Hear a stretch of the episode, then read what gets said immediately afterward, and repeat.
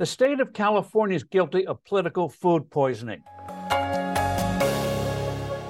Hello, I'm Steve Forbes, and this is What's Ahead, where you get the insights you need to better navigate these turbulent times.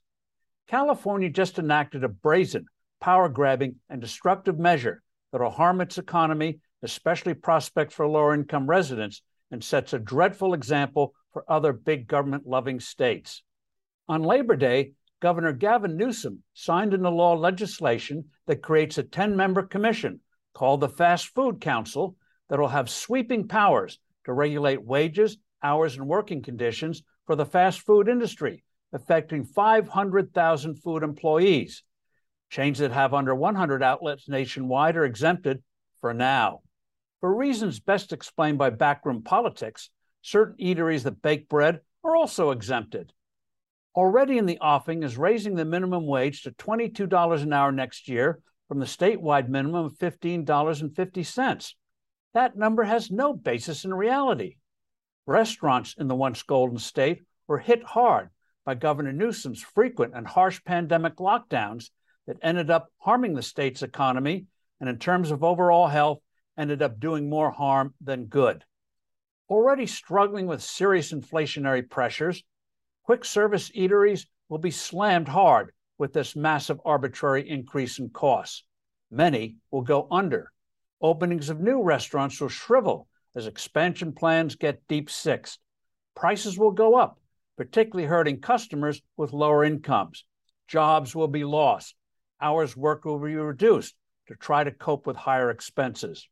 What California is doing here flies in the face of experience. Minimum wage boosts in the past decade have had a bigger negative impact on jobs and restaurants in lower income areas. Governor Newsom, who has had past experience with restaurants, knows better. But he's pandering hard to the Democratic Party's far left, which calls the shots these days for his expected presidential run in 2024. That he is harming those with the least and killing countless small businesses gets swept aside as strands of hail to the chief wafts through his head. The initiative will intensify the mechanization of fast food places. It won't just be kiosks. Efforts are afoot to have robots prepare burgers, fries, wings, chips, chicken nuggets, and sandwiches. The damage goes beyond the fast food industry. This law is an example of modern socialism. The far left has grasped that government doesn't need to own the means of production. The goal of controlling the commanding heights of the economy can be achieved through regulatory moves like this one. The fact that small business creation is hurt matters not to these people. It's easier to control large entities than countless smaller ones. The ideology motivating Governor Newsom's Fast Food Council will make the 2024 presidential election one of the most important.